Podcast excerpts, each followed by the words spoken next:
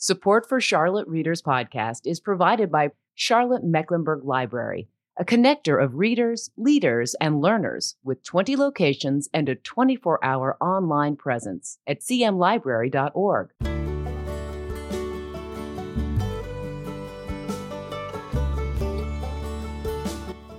Welcome to the 2022 edition of Charlotte Readers Podcast, where authors give voice to the written words.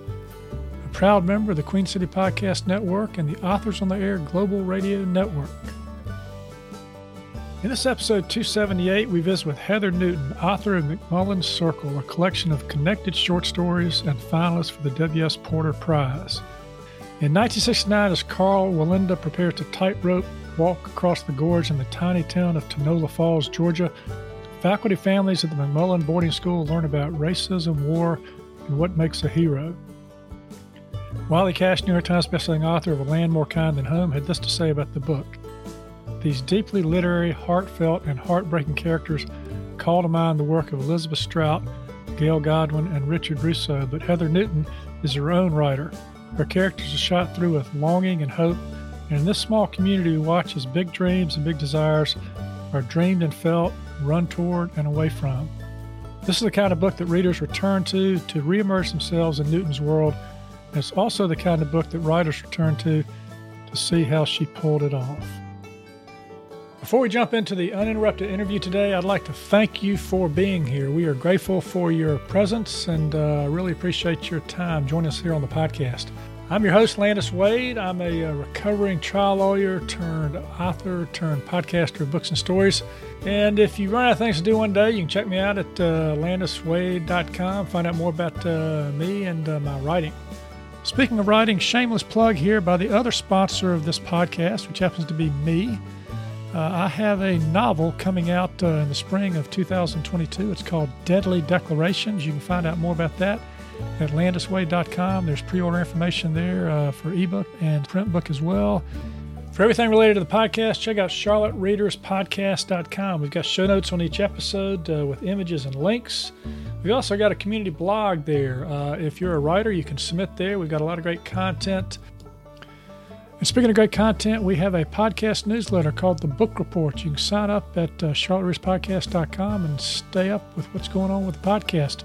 And if you're interested in what I'm doing with my writing, you can go to landiswade.com and sign up for my author newsletter, where I share information about my writing and upcoming novel, Deadly Declarations.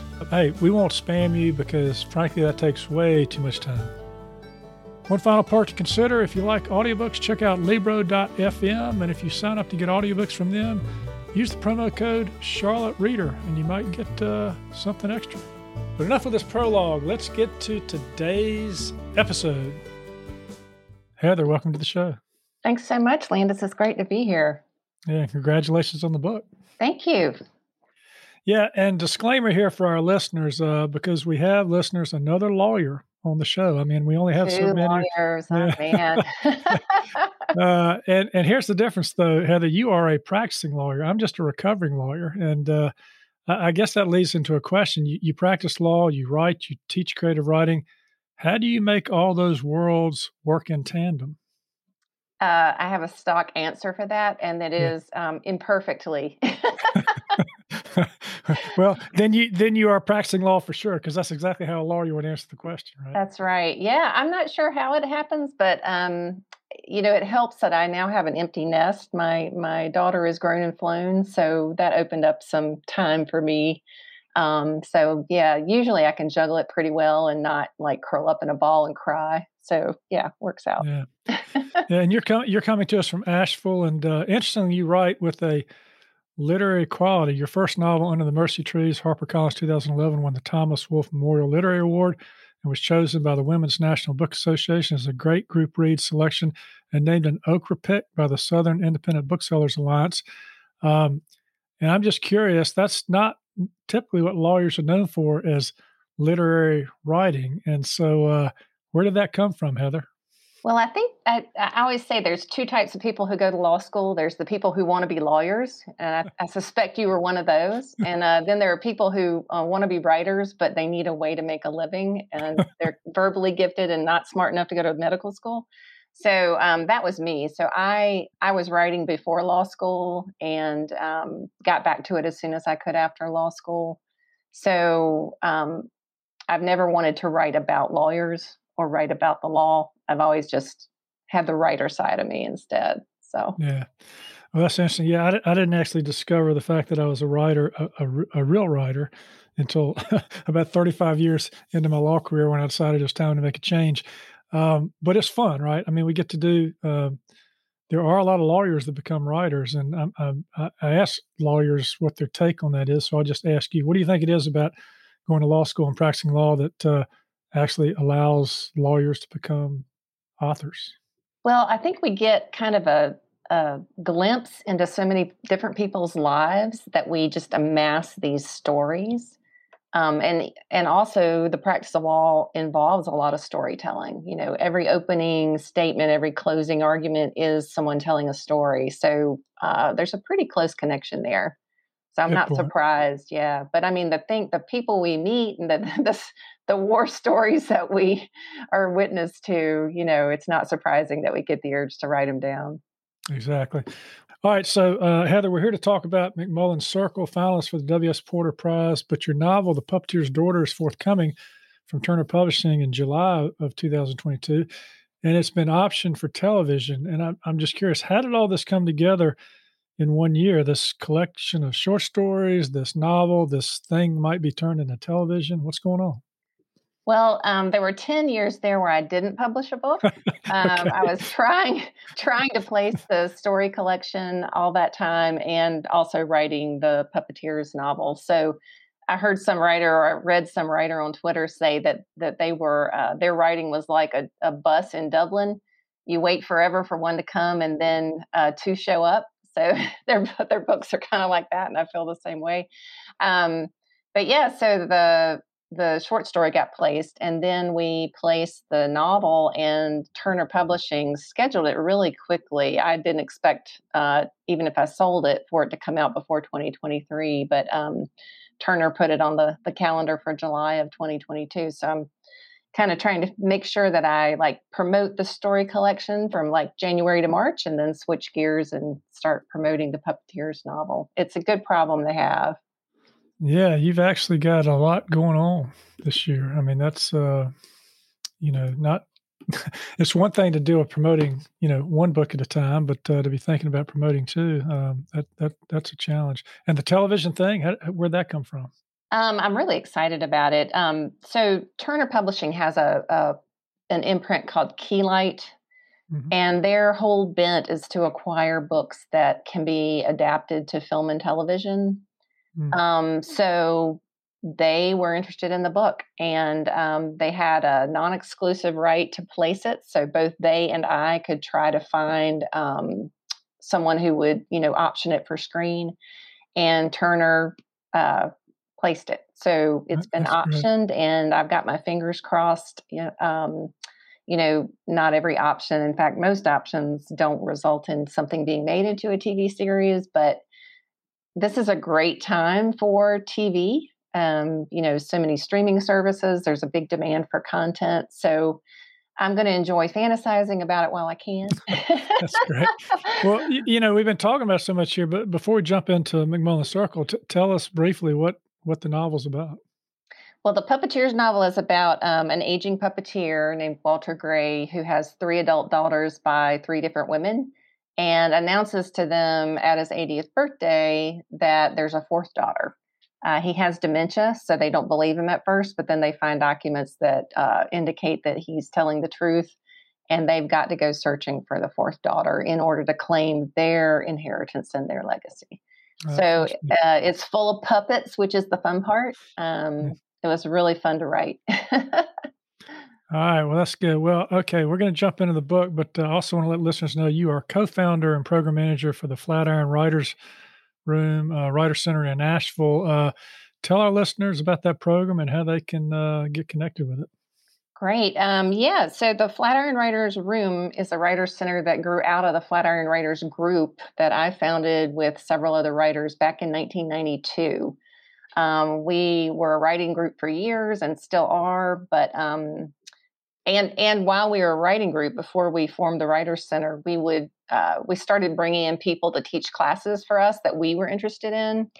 Um, and out of that we decided to try to acquire some space and maggie marshall and i um, formed the flatiron writers room and that was that's been five years now. Um, so we in in pre-COVID times we were doing in-person classes and and co-working program and offering retreats and sponsoring readings. Uh, since COVID, most of our classes have been online, and but we are still running our co-working space. So we're sort of a smaller version of Charlotte Lit, um, mm-hmm. which you are so lucky to have here in Char- in Charlotte. Um, and um, we managed to make the the big pivot like so many people have during COVID. So yeah. still, well, still going at it. I enjoyed being able to to be involved in that teaching about audiobooks uh, last fall. That, that was, was a great class. Yeah, so useful. Yeah. Appreciate that. All right. And listeners, just to tease this out a second, uh, when we're done here today, Heather and I are going to jump over to our Patreon channel. We're going to talk about community writing groups as an alternative to an MFA. And so if you ever thought about getting an MFA, we're going to talk about uh, what might be an alternative to that if you're not quite sure. So stick stick with us there. All right, uh, Heather, let's talk about uh, the connectedness of of the stories in this book, McMullen Circle. Um, I, I, really liked, you know, the book uh, with that connected nature to it, and I enjoy that because I like to read novels. Um, I enjoy short stories, but sometimes you'll read a short story and then suddenly, boom, you're switching characters, you're switching. Mm-hmm and it kind of it's an abrupt stop to where you were, were going when you're reading the book. But in this book, there are a lot of things that uh, weave their way all the way through the book. And starting with the setting. So let's talk about the setting a second. It's a small town, North Georgia mountains, somewhat isolated. There's this place called the McMullen Boarding School. Let's talk about the setting, how it came to you, uh, what you like about it, what inspired you to write about this, all the, put all these characters in this place. Sure. So um, when I first started writing these stories, I didn't think I was writing a collection. Um, and the first story um, is called The Walk, and it's based on the um, the actual event of Karl Wallenda going to Tallulah Falls, Georgia, in 1970 or 71, I believe, and walking across Tallulah Gorge, which was this huge, huge event um, at the time. Um, my husband lived there at the time. His dad was a teacher at the uh, Tallulah Falls School, and they lived on campus. And so my my husband got to see Karl Wallenda walk the gorge. And the the the thing my husband remembers most is not the walk; it's the free hot dogs that they had, uh, free frozen hot dogs. So that was the first story I wrote. This is a really it's a it's a part of the country that my husband adores because he lived there until he was eight, and he he has always wanted to get back there. Um, and because he loves it, I've grown to love it. We we now have a cabin down there. Um, in the collection, I changed the place names by like a letter or two, mainly just to signal to the reader that I didn't plan to stick to the facts.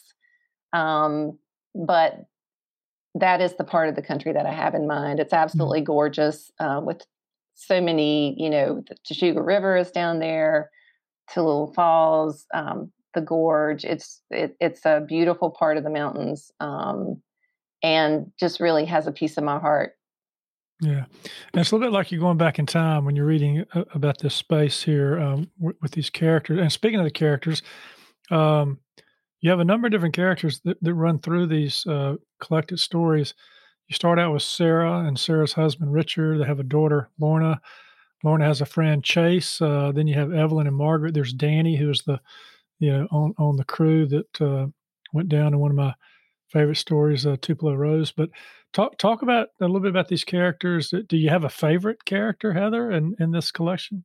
Gosh. I know it's like I know it's like asking you have a you have a favorite child, but uh, maybe this we'll do it this way. Talk about some of your favorite characters. How about that? Okay, well I'll tell you. Um, the second story I wrote was the story that's called McMullen Circle that features Lorna, who's a, a ten year old girl, and then Chase, who's the little boy who's maybe eight or nine. And the whole uh, idea behind that story was what if what if I had known my husband when we were kids? Um, because he's very much like Chase, you know, just fearless and full of curiosity. And Lorna is sort of a she's a thinker. She spends a lot of time inside her own head. Um, so I guess those characters are they they're my favorite if I have to pick a favorite. Mm-hmm. Um, just because they're so much like me, and I was able to incorporate so much from my own childhood in Raleigh um, into some of those stories that feature the kids. Um, I'll say though that the collection is not just about two children. They're not the protagonist of the collection. It is, you know, it's a book for adults. Um, and actually, one of the choices that I made in deciding what order to put the stories in um, was not to put the McMullen Circle story in because the point of view is from the two children. And I didn't want to signal to readers that it was a book for kids. So um, mm-hmm. the first story is is told from Sarah's point of view primarily. Yeah, but these kids are uh, kind of entrepreneurial and engaging. They in McMullen Circle, I think they decided to do trick or treating in July. You know, yeah. And, uh, well, you know, I, I think so many. I was like that when I was a kid. This was like before video games and before internet, and I think there was a type of free range childhood that you could have back then, where your mom would kick you out of the house in the morning and tell you not to come back until it was mm-hmm. mealtime and you pretty much ran wild with all the other kids. I'm, I do not know about you, but we had you know dozens of kids in my neighborhood. There was always somebody to play with, yeah. and uh, and I did in fact one time find a plastic pumpkin in a junk pile and uh, go trick or treating with my brother in the summer. So, well, what kind of success did you have?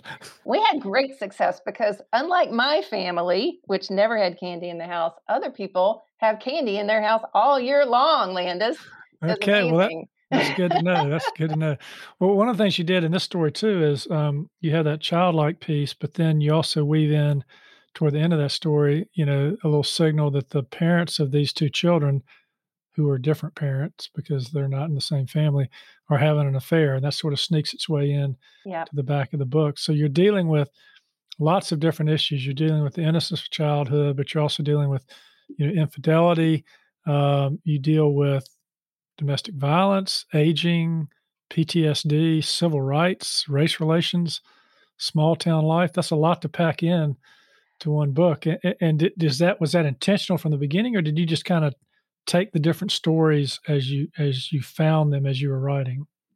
I did kind of take the stories as I found them. Um, although I did, by about the third story, I realized that I was making a collection. So I kept looking for opportunities to create an overall story arc.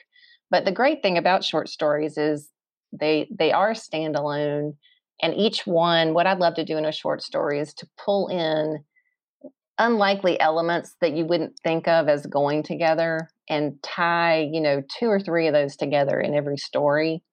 Um, and it does give you a lot more space, I think, than in a novel, um, in a way, because you can uh, kind of let things occur to you and develop them in the space of a story and um, you know cover things in a more scattershot way than you could do in a novel than you could get away with in a novel yeah and i think uh, you do that in a number of these stories i mean the, the one that you're going to read in just a minute uh, twilight song you go back and forth in time and you and and you pull us in different directions uh, why don't you if you don't mind set that story up and uh, read a scene from Twilight Song? Sure. Um, well, rather than spoil it, I guess I'll read it and then I'll I'll okay, set it up afterward. If that's okay. Not a problem. Yeah. Strong Louisiana sun warms nine year old Margaret's closed eyelids. A ceiling fan turns above her head, and a man's voice calls her name gently from the next room. She lies still. She's playing hide and seek with Boudreaux, the prisoner who serves as her family's manservant and nanny. Her sickly mother objects to Boudreaux, but Margaret's father, the warden of Angola prison, trusts the prisoner above all men. Margaret loves Boudreaux. Where her parents are distant, he is kind. He plays with her, letting her choose the rules of the games, pulling curly gray Spanish moss down from trees in the yard to make beards for them both, picking her up when she falls and dancing her across the long covered porch, singing to comfort her. With her arms around his neck, she can feel the songs vibrate in his throat. The words are sometimes English, sometimes French, always just for her. She's found the perfect hiding place today under the rumpled sheets of her own unmade bed. Her bedroom is just off the porch, and she hears Boudreaux go outside, his sandals whispering. He is hunting in the wrong direction. She giggles, keeping her eyes closed. His voice, still coaxing, grows fainter as he walks across the porch and down into the lower part of the yard toward the sugarcane field that separates the warden's house from the low, whitewashed camp buildings of the prison.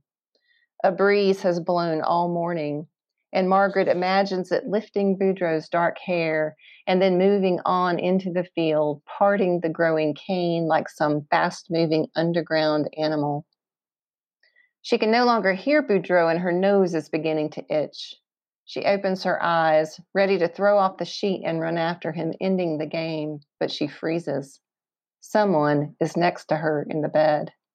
An arm lies on top of the sheet, nestled in the white folds of cloth to her right. It is an old woman's arm, dark patches flecking the back of the hand, clusters of tiny purple veins under the skin, a red crack chapped into the first knuckle. Margaret holds her breath, afraid to move, afraid to call Boudreaux. The arm is still, she doesn't know if its owner is alive or dead. She wants to scream, but she can't make a sound. That's right, hun. Open those eyes for me. A face looms over her, smiling, a white cap bobby pin to salt and pepper hair. I'm Nanette, your nurse. I just need to get you turned. It's not good to lie in one position too long. The woman slips strong arms under Margaret and rolls her onto her side. The arm, the old woman's arm, flops across Margaret's body. She tries again to scream, but her voice won't work. The woman comes around to the other side of the bed and sees Margaret's terror. Oh, now, don't you be anxious, hun. You've had a stroke. You're in the hospital, and we're taking good care of you. Okay, so a little bit of uh, you know, sleight of hand there, you know, the from the beginning to to to where we ended up in that uh, in that scene. Um, these two, this character Margaret, um, and I believe it's her is well, I don't Evelyn. Evelyn, yeah. yeah. They're connected to the McMullen's boarding school in some way, right? Yeah, they are two elderly women. One is the librarian at the school, and the other is the choral director. Um, and Margaret is, has had a stroke, and this is her memory of growing up on the grounds of Angola Prison, where her her father was the warden. So uh, that idea, you know, starting off a story with someone who's had a stroke and then thinking back, and then you take it even back further, you know, to when she was married and she was being abused, and you establish that relationship between her and Evelyn. But in, eventually, in the end, the story is about the relationship between Margaret and Evelyn, right? Right. Yeah, yeah. when I was a kid, um, I knew several women couples, elderly women couples, um, you know, in our neighborhood at church who presented themselves as roommates. But now, with my adult eyes looking back, I realized they were lesbian couples. And uh, women in the South, I think, could get away with that in a way that men could not, um, and and be accepted in a way that men were not. Um, so this was kind of a tribute to those couples that I remembered. Um, mm and the the idea to give Margaret the background in Louisiana came from a, a childhood friend of mine who's an archaeologist in Louisiana who did a year long dig on the grounds of Angola Prison, which used to be four plantations. Um, and her, let me have her report, which was just fascinating. Um, so I incorporated some of the things I learned about uh, Angola Prison and its history into the story it's always good to steal um, to borrow ideas from your friends. I don't I don't borrow I don't steal ideas from my writer friends, but I do steal them from my non-writer friends. yeah, no, that's great. And then you you took us uh, to sort of the uh, Skid Row where they're singing and her husband making her sing. Margaret's a singer, mm-hmm. and and what comes out is that in this particular story is that Evelyn misses the sound of Margaret's singing and she can't sing because she's had a stroke. And then I won't I won't say how it ends, but it's a it's a touching story. Another touching story, which I mentioned earlier, which I really liked, uh, Tupelo Rose. I'm curious about where that came from because you deal with um, you know it's it's World War II. I believe the the character Danny he he's he's suffering PTSD because the whole crew had to bail out. The the the, uh, bomber was shot down, and the the pilot, fortunately, he his parachute takes him to a side of the river where you know the underground spirits him off, and he makes it out. But the others either die or they end up in prison, and they suffer. And you bring us to the present day when this uh, pilot's coming back. He's a hero. He's got a brand new wife. She sees this opportunity as a money making thing. And he's trying to help out Danny, who's in this home in this little small town. But Danny's sort of struggling. I mean, all he sees is the S curve of the river still in his mind as he's parachuting out. Um, where did this idea come from you? Because you do a great job juxtaposing this, and you end up feeling empathy for both these characters. You know, the the one who survived and and and became famous as a hero, and the one who's still struggling. Right. The whole idea of what makes a hero is something that really interested me, and and um, I kind of explored it throughout all of the stories. Um, so I I was not an English major in college. I was a history major, and um, part of what I studied most was the the period between the two world wars and World War II itself. Um, I'm just fascinated by that, and I've read as many accounts of that from um, you know pilots and soldiers as I as I can, um, just because it really interests me. Um, but yeah, this whole idea of what makes a hero, and um, if you if you are a hero, let's say you're a hero in a war, and then you come home and your life is less heroic um, does that diminish the heroism that you showed when you were a young man or a young woman? Um, I remember when um, Timothy McVeigh was um, about to be put to death, and people were debating whether he ought to be allowed to be buried in Arlington Cemetery. Um, that got me doing a lot of thinking because you know he he was a decorated war hero, um, and yet he did a horrible, horrible thing after that. So, you know, what are the rules about heroism? And, um, you know, is just surviving like Danny does in the story, is that a form of heroism? Or do you have to really just have the sort of showy prowess that that the other character Mackie has? And I don't have the answers, um, but I, I enjoyed exploring the questions. Yeah, no, it was, it was a great story. I, I, I like the way you took us back in time and then brought it forward, and then you know, the, the, the end of the story was really, uh, really wonderful as well. A um, couple of writing life questions before we wrap up here. Um, uh, you know, when you write these connected stories, different than a novel, but still you've got uh, some characters. They got to have an arc. The, You know, the stories have an arc.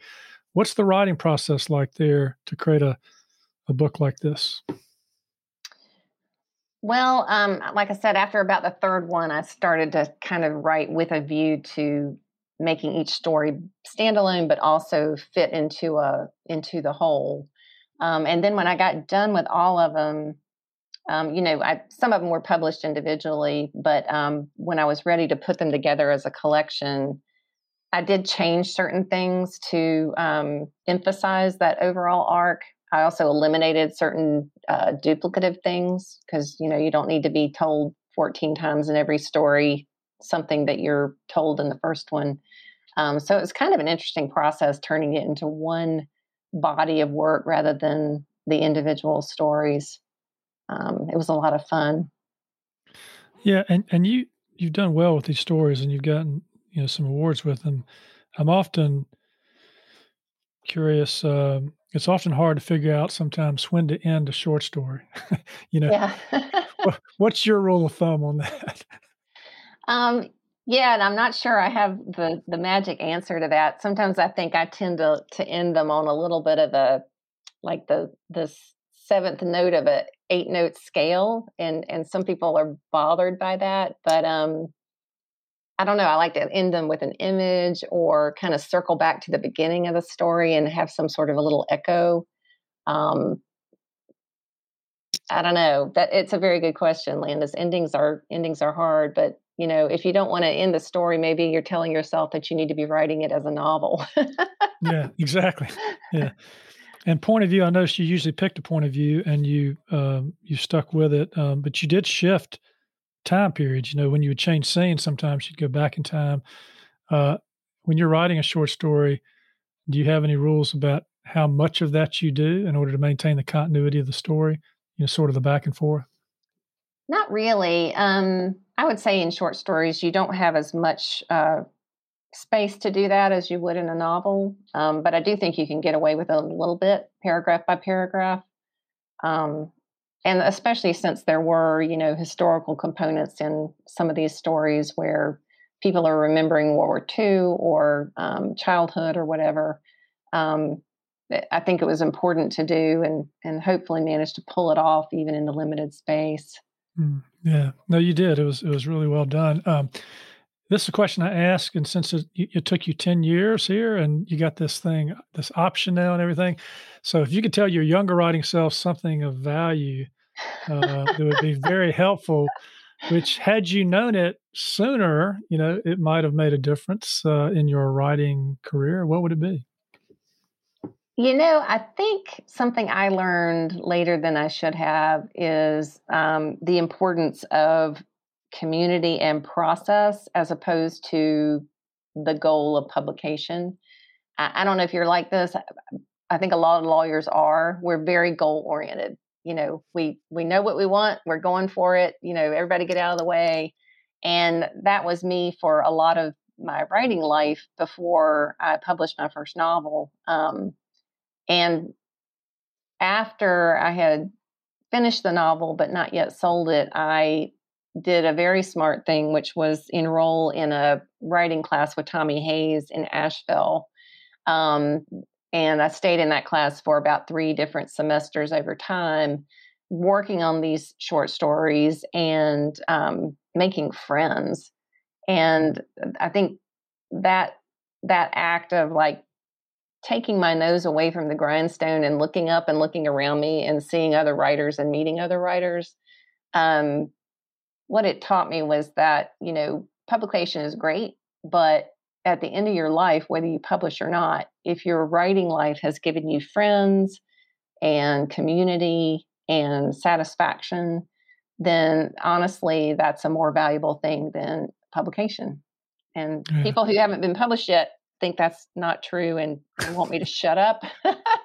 but I'm I'm here to tell you it is um, so important, and that that class with Tommy was really um, life changing, both for my writing and for my uh, you know personal life. Most of my friend groups um, came out of my writing life, so very important.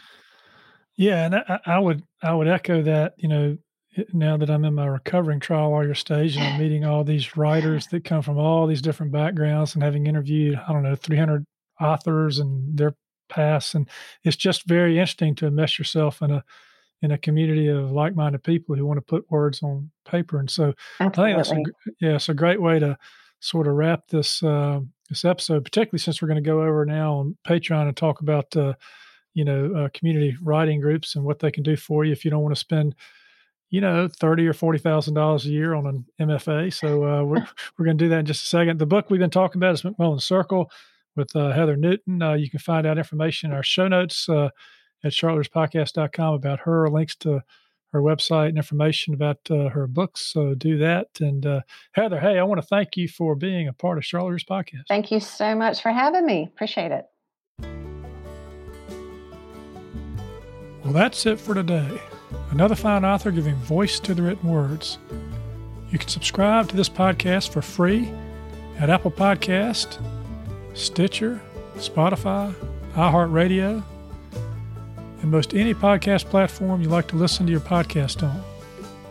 If you like what we're doing, please consider leaving a short written review on Apple Podcasts or the podcast platform of your choice, because when you do, our authors' voices travel much farther and wider in podcast land. And if you're inclined to help us help authors give voice to the written words, and you'd like some member only content cultivated by our authors and me as our thanks, please consider becoming a member supporter. You can find out how to become a member supporter and more about today's show and all previous episodes at charlottereaderspodcast.com. Thank you for listening. We really appreciate it. I'm Landis Wade for Charlotte Readers Podcast.